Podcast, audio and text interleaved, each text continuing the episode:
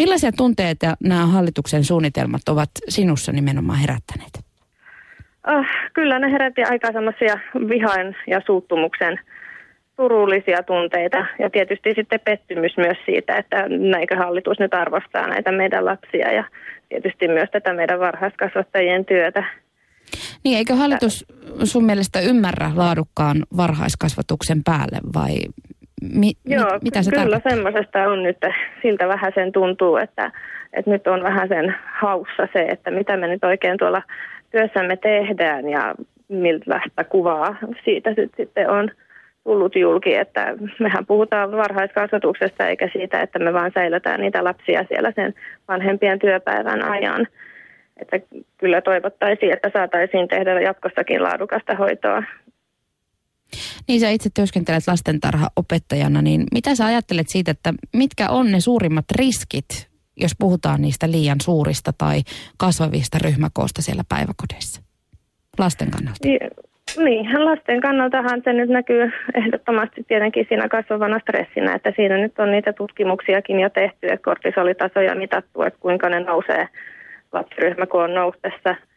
Ja se stressi tietysti vaikuttaa sitten pitkälläkin tähtäimellä jopa niihin aivojen fyysisiin rakenteisiin. Ja tietenkin sitten ne päivittäiset toiminnat, mitä siellä on, niin millä tavalla pystyy lapsi keskittymään siinä hälinässä omaan leikkiinsä ja ne, että me aikuiset pystytään myös olemaan mukana ja tukemaan lasta hänen tarpeissaan ja auttamaan näissä oppimistaidoissa ja muussa tämmöisessä arjessa tapahtuvassa oppimisessa, niin kyllä ne siinä kärsii. Ja tietysti siinä ohella sitten myös nämä aikuisten meidän varhaiskasvattajienkin esimerkiksi työmotivaatio, että kuinka se laskee, kun tuntuu, että ei pysty työtä tekemään sillä samalla intensiteetillä, minkä haluaisi ja minkä on koulutuksen puolestakin jo saanut, että tietää mitä pitäisi tehdä, mutta siihen ei vaan kädet riitä. Kun seuraa noita sosiaalisen median keskusteluja tälläkin hetkellä, niin tuntuu, että siellä nimenomaan te varhaiskasvatuksen ammattilaiset ja päiväkotityöntekijät saattaa purkautua siitä, että resurssit ja ne voimavarat on tälläkin hetkellä aika tiukilla. Joo, kyllä se on näin, että kun puhutaan siitä, että meillä nyt on se seitsemän lasta per yksi kasvattaja, niin onhan se näin, mutta lisäksi on niitä puolipäiväisiä lapsia tai muita, joilla on näitä vapaa-päiviä. Ja tietenkin sitten ihan käytännön asia sekin, että ei me olla kaikki kolme henkilöä siellä paikalla samaan aikaan, että yksi on yksin aamulla ja yksi on yksin illalla ja sitten siinä päivällä on se hetki, kun ollaan siellä kaikki kolme työntekijää yhdessä, että kyllä siinä on käytännössä useampi lapsi per aikuinen.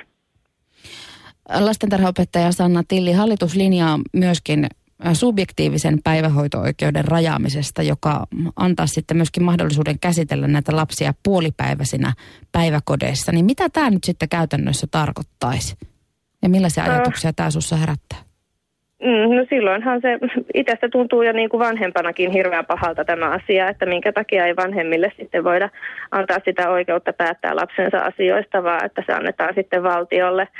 Ja tietysti se, sitten se, että kun lapsella on siellä päivähoidossa ne tutut ja turvalliset aikuiset ja lapset, niin siinä vaiheessa esimerkiksi kun perheeseen sitten syntyy sisarus, niin sen lisäksi, että se on jo iso muutos, niin sitten se, että muutettaisiin vielä tämän lapsen hoitopäivää todennäköisesti käytännössä käykö niin, että jopa joutuu vaihtamaan päivähoitoryhmää siinä tilanteessa, kun puolipäiväiseksi sitten vaihtuu. Ja tietenkin sitten se, että kuinka paljon se sitä lasten tasa-arvoa vie.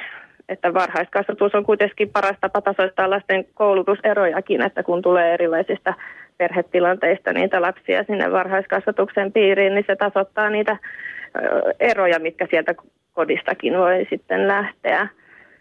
Et kyllä näkisin sen tärkeänä, että kaikilla olisi yhtäläinen oikeus siihen laadukkaaseen varhaiskasvatukseen ja että se lähtisi sieltä perheistä sitten se päätös, että haluaako olla puolipäiväisenä vai kokopäiväisenä. Tästä eriarvoisuudesta on tänään uutisoitu myöskin siitä näkökulmasta, että lapsiasian valtuutettu Tuomas Kurttilakin on, on huolissaan ja lyttää hallitusohjelman nimenomaan tämän takia, että se, että se laittaa lapset eriarvoiseen asemaan. Mutta vain kaksi kättä mielenosoitus järjestetään tänään siis Helsingin lisäksi Turussa, Tampereella, Jyväskylässä ja Hämeenlinnassa. Ja te keräätte myös adressiin nimiä hallituksen suunnitelmien torppaamiseksi. Ja kun eilen iltapäivällä katselin, niin tuon adressin on käynyt allekirjoittamassa nyt tällä hetkellä lähes 57 000 suomalaista. Uskotteko te, Sanna Tilli, että hallitus kuuntelee kansan ääntä nyt kaikkien näiden säästöpaineiden keskellä? Kyllä, ehdottomasti. Sen verran täytyy olla luottamusta noihin päättäviin elimiin, että pakkohan heidän nyt on kuunnella, että nyt on niin isosta asiasta kyse, että kyllä tämä on meidän koko maan niin kuin parhaaksi tämä, että laadukkaaseen varhaiskasvatukseen panostetaan, niin jos siihen ei panosteta, niin ne tulee niin isoina sitten tulevaisuudessa näkemään nämä leikkaukset ja niistä seuraavat ongelmat, että kyllä mä odottaisin, että heidän on nyt pakko kuunnella ja vaikka kysyä lisää ja seurata tutkimuksia ja muuta. Mitä sä ajattelet, mitkä ne on ne suurimmat uhkakuvat nimenomaan siellä tulevaisuudessa, että, että mitä voi tapahtua, jos nyt näillä linjauksilla mennään? Mm, no se, mitä nyt on itsekin lukenut sitä 90-luvun lamasta, että kun joka viidennellä 90-luvun lapsella on näitä mielenterveydellisiä ongelmia, niin en mä näkisi sitä yhtään utopistisena, etteikö nyt kävisi samalla tavalla. Että lapsilla on jo nyt sen verran tuen tarpeita että ne ehdottomasti, tai oletan, että ne lisääntyy sitten varmaan tulevaisuudessakin, kun on vähemmän aikuisia siellä päivähoidossa sitten tukemassa esimerkiksi oppimisvaikeuksissa tai sosiaalisissa taidoissa ja tietenkin kaikki muu tota, leikkitaidot ja muut, mitä siellä on. Et eriarvoistumista sekä sitten näitä koulussa tulevia ongelmia ja tietenkin sitten stressin myötä lapsille ilmenevät muut ongelmat. Eli ongelmat vaan kasantuu ja kertaantuu ja, ja laajenee. Ki- Joo, että ei, tämä ei mun mielestä ole mikään tapa säästää, että tämä on ennemminkin tapa tuoda lisää kustannuksia tulevaisuuteen, että lainataan tavallaan omilta lapsiltamme nyt ja he saavat siitä sitten maksaa. Kiitokset haastattelusta ja, ja tsemppiä tämänpäiväiseen vain kaksi kättä mielenosoitukseen lastentarhaopettaja Sanna Tilli. Kiitos paljon.